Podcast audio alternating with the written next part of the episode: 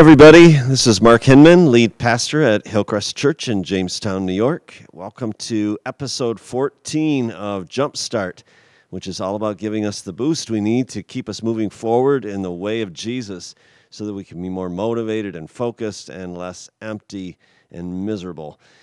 As always, I'm joined by my college student co-host, Lucas Lassinger, and we also have back with us today a guest. David Alban is uh, an awesome friend and a history teacher, high school teacher. You teach several things in Cleveland, Ohio, right, Dave? That's right. Thanks for having me back. Yeah, it's great to have you back again with us. So, Lucas, what's the topic today? Yeah, so today we are talking about purposeful purity. I like those plosive P's, you know? Right. So, so do we have a key verse? We do. So today we're reading out of Matthew five, verse eight. Continuing our series in the Beatitudes. Yes. I like that word, too, Beatitudes. I like a lot of these words. All right, so Matthew five, verse eight is, God blesses those whose hearts are pure, for they will see God. Mm. So this is right in the middle of, of Jesus' teaching, and if you haven't read all of the Beatitudes, uh, back up to the beginning of chapter five in Matthew, and you catch all of it. But we're taking one each each episode, and today this this one is, is really a key one, talking about the purity of heart. And so it's interesting, this idea of purity is not so much about, you know, cleanliness. It's not not about, you know, cleaning out your arteries and getting rid of plaque and all that sort of stuff, as, as much as it is about uh, a unity, a singleness of heart and mind. Um, it, it has the idea, one commentator I read said, you know, it's like, it's it's not unmixed. Um, so, for instance, if you have grain in Jesus' day, you might have grain and chaff together, and you would, you would winnow out the, the the chaff so that you'd have just pure grain. And you could have that with, with metal too. You know, you might have alloy in it. It wouldn't be pure metal. So that's that's the idea of, of purity of of heart. And this is a key teaching of Jesus. So why does why does he say this, though? I mean, Dave, any anything you'd add here? Well, whenever I read through chapter five, I always tell people that I view it as sort of Jesus' uh, inaugural address. He's like speaking to the crowds, laying mm-hmm. out, this is what the kingdom of heaven is going to be all about. Right, this is a Sermon on the Mount. He's teaching a crowd of people here, yep. And so, like, you know, when I... Um, when I look at that and I start to see, like, when it says, like, poor in spirit or uh, uh, blessed are the meek, we kind of get back to this idea of um, really Jesus is kind of challenging us to look inward mm-hmm. because the teachers of his day were so focused on the outward. The externals, yeah, for sure. Yeah, they were all about it. And, and you know, the, the people he got in the face of most were religious people that just were... nothing but, you know, he called them whitewashed sepulchres. Um, Amen. Not a, uh, not an exactly, not exactly an endearing comment. Um, yeah, I, I, Lucas, I would not call anybody at uh, college today whitewashed sepulchre. Just saying. Yeah. Okay. okay I'll, I'll just break that down. I'll write okay. that down. Yeah. But yeah, the whole chapter though is is about this whole idea of inner purity, right? Yes, and when you look through the chapter, you know everything from Jesus talking about salt and light to the fulfillment of the law to murder and various topics, you know, he's really talking about this oneness of heart, which get back, gets back to what purity really means. Mm-hmm. Are we one hundred percent devoted to God? Yeah. So I, I want to key in on a couple verses later on in the chapter, um, uh, verses twenty-seven and twenty-eight. Do you have those, Luke? Yeah, absolutely. So Matthew twenty-seven and twenty, Matthew chapter five, twenty-seven and twenty-eight. You have heard the commandment that says, you must not commit adultery. But I say, anyone who even looks at a woman with lust has already committed adultery with her in his heart. Wow. And I think right there the bar got raised for most uh, of the crowd, not only in Jesus' day, but the crowd that's listening today, right? Um, so... You know, the the thing is, I you know, he talks about adultery. Is Jesus just talking to a bunch of old married men here? Is that that the, the audience?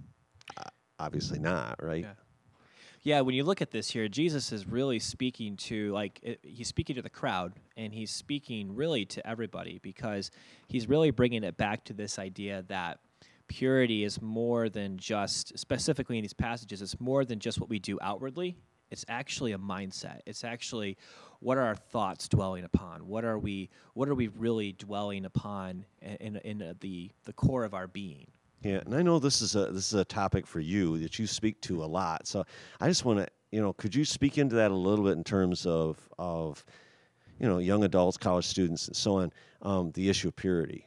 Yeah, so for for young adults and college students, you know, purity is huge today. Like, we have so much going on in our culture. There's so much controversy surrounding this. And, and, you know, especially in that college culture, or even as young adults when we first get out of college, you know, we're really faced with a lot of temptations that tell us that purity is sort of an archaic sort of thing that doesn't really matter today. It's, un- it's an unreasonable standard, right? Yeah. yeah. yeah. And we kind of buy into this worldview that purity is something that's just uh, puritanical, to use a big word. Mm-hmm. Basically, that means, like, oh, nobody does that anymore. Like, free love, just kind of get out there, experiment, like, see who you are, test things out. But what we don't think about is, no, in other parts of Scripture, it talks about that when we are impure, we're actually sinning against our own bodies. Like, that, it's destructive. And it's not just destructive, too, in the physical sense. It also really affects our relationship with God, and it also affects our relationship with our neighbor. Um, you know, which boils it down to Jesus' two greatest commandments. Love the Lord your God with all your heart, soul, mind, and strength. Love your neighbor as yourself. When we choose to be pure, um, what I found in my own experience as somebody who definitely failed in this area when I was in the college, young adult area, is that um, it really leaves us empty. It doesn't leave us fulfilled. And it's really a, a, a trap of the enemy. And all this battle really starts in the mind. If you're not, if you only look at purity as, well, as if it's it's just like, if I keep myself out of this situation, it will not happen. Well, that's not true. Jesus lays out for us that to even look at somebody with that intent, um, that we are essentially um, getting ourselves to a place where we're setting ourselves up for future failure. So, like, for me, um, you know, purity has been a journey. It's not it's not going to happen instantaneously. It comes with actually choosing every day to have the right mindset, to look at people. Um, like I've always told other young men, you know, when you look at when you look at a woman, you should see someone's daughter. You should see that, like, you someone's future wife. Mm-hmm. Or I've also challenged people before, you know, think about when you. Uh, Like, if you could see today what your future wife or husband is doing, what would you want them to be doing? Would you would you would you wow. be wanting them to have that oneness of heart and mind towards striving towards your future relationship? Mm, that's good. And as somebody who God brought out of that, it, I'm so grateful that God brought me through a process of realizing why He has a standard of purity. It's not about rules. I think as I think as uh, Uh, millennials, we tend to think that God's just all about rules, regulations, and stuff to keep us from having fun. It's because God knows what's best for us, and because He knows that person He's has in mind for us. And I think when we, I think it really comes down to trust, be one-minded, and trusting that God truly has His best plan for us, and that person may not be there today, but tomorrow God holds in His hands, and He's got that person prepared for us. Yeah. I really liked what you said when we were kind of setting up the soundboards and the microphones. You said, purity is not a moment, it's a mindset. Yes. Yes, for sure.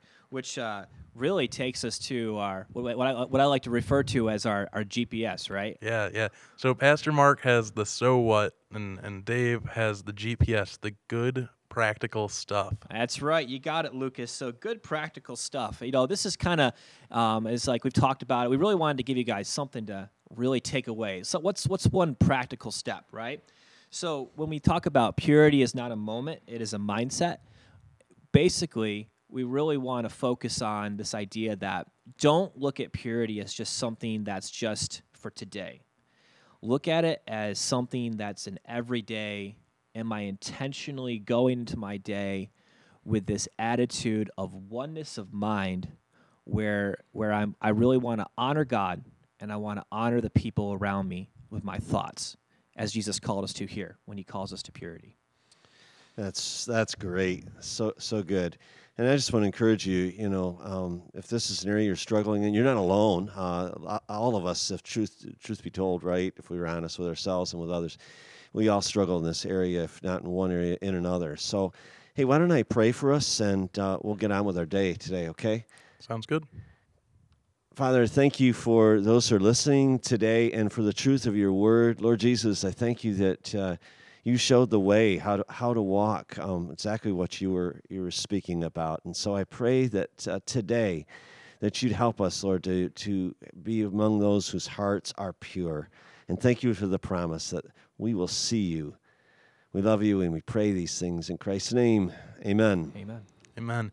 Hey, before you all leave, uh, we wanted to just say thank you for joining us, and thanks, Dave, for joining us. It was thanks great to have you back. Great to have you here. Second time on the podcast, man. It's great to have you. Hey, before everyone, you know, pauses, mutes, goes about their day, we want to just say thank you, and we want to ask that if you are willing, that you would like, comment, subscribe, rate, do whatever you're uh, you're able to wherever you listen to your podcasts. That would mean a lot to us to know somebody's out there. And, you know, giving us some feedback. We want to grow. We like to admit our failures because that's where God can work best in us. Mm-hmm. And if you want to, you can email us at podcast at hillcrest jamestown dot com. And you can also check out our Sunday services. We have morning services if you're in the Jamestown area at eight forty-five and eleven o'clock. And then we also have those services online, and we have an online service at seven o'clock p.m. You can find us on social media using the tag at Hillcrest Jamestown or on our website, hillcrest jamestown dot com. That's great. Thanks, Lucas. Well, until we talk again, have a great day, and may God bless.